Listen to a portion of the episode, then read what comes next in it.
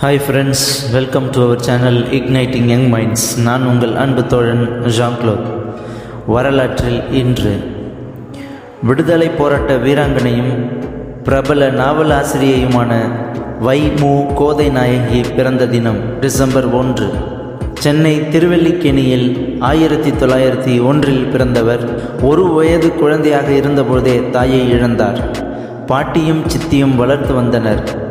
சிறந்த தமிழ் அறிஞரான சித்தப்பாவிடம் நாலடியார், தேவாரம், திருவாசகம், கம்பராமாயணம், திருவாய்மொழி உள்ளிட்ட தமிழ் இலக்கியங்களை கற்றார்.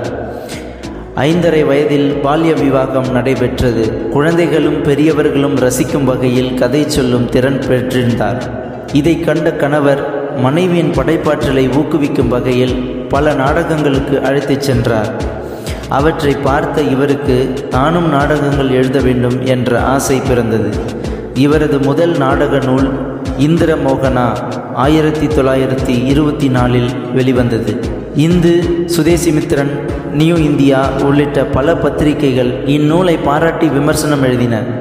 மேடைகளிலும் அரங்கேறியது. முதல் நாடகமே மாபெரும் வெற்றி பெற்றதால் மேலும் மேலும் எழுத வேண்டும் என்ற ஊக்கம் பிறந்தது. தொடர்ந்து அருணோதயம், பத்சகுமார், தயாநிதி ஆகிய நாடகங்களை எழுதினார்.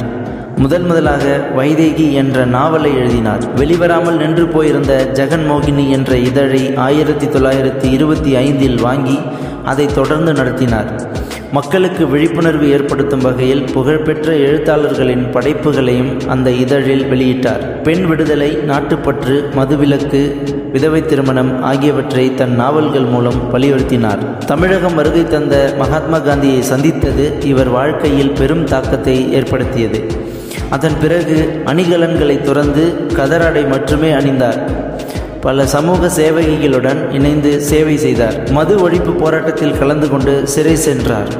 1932 லோதியன் கமிஷனுக்கு எதிரான போராட்டத்தில் பங்கேற்றதற்காகவும் அந்நிய துணி எரிப்பு இயக்கத்தில் கலந்து கொண்டதற்காகவும் சிறைவாசம் அனுபவித்தார்.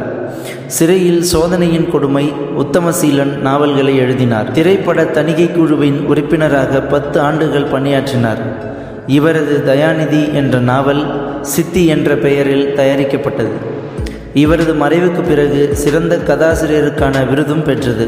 மகாத்மாஜி சேவா சங்கம் தொடங்கி ஏழைகள், ஆதரவற்ற குழந்தைகள், பெண்களுக்கு உதவிகளை செய்தார். துப்பறியும் நாவல்கள் உள்ளிட்ட மொத்தம் 115 நாவல்களை எழுதியுள்ளார்.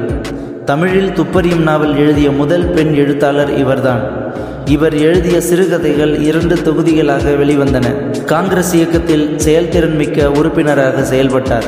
சத்யமூர்த்தி, காமராஜர், ராஜாஜி ஆகியோர் இவரிடம் நட்புறவு கொண்டிருந்தனர். கர்நாடக இசையிலும் தலைசிறந்து விளங்கினார். பாடுவதில் திறமைமிக்க பெண்களை ஊக்குவித்தார்.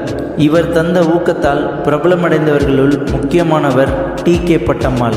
சில அபூர்வ ராகங்களில் பாடல்களையும் இயற்றியுள்ளார். நாவல் ராணி, கதாமோகினி, ஏக அரசி என்றெல்லாம் போற்றப்பட்ட வைமு கோதை நாயகி 1960 ஆண்டு 59வது வயதில் மறைந்தார். நன்றி, வணக்கம்.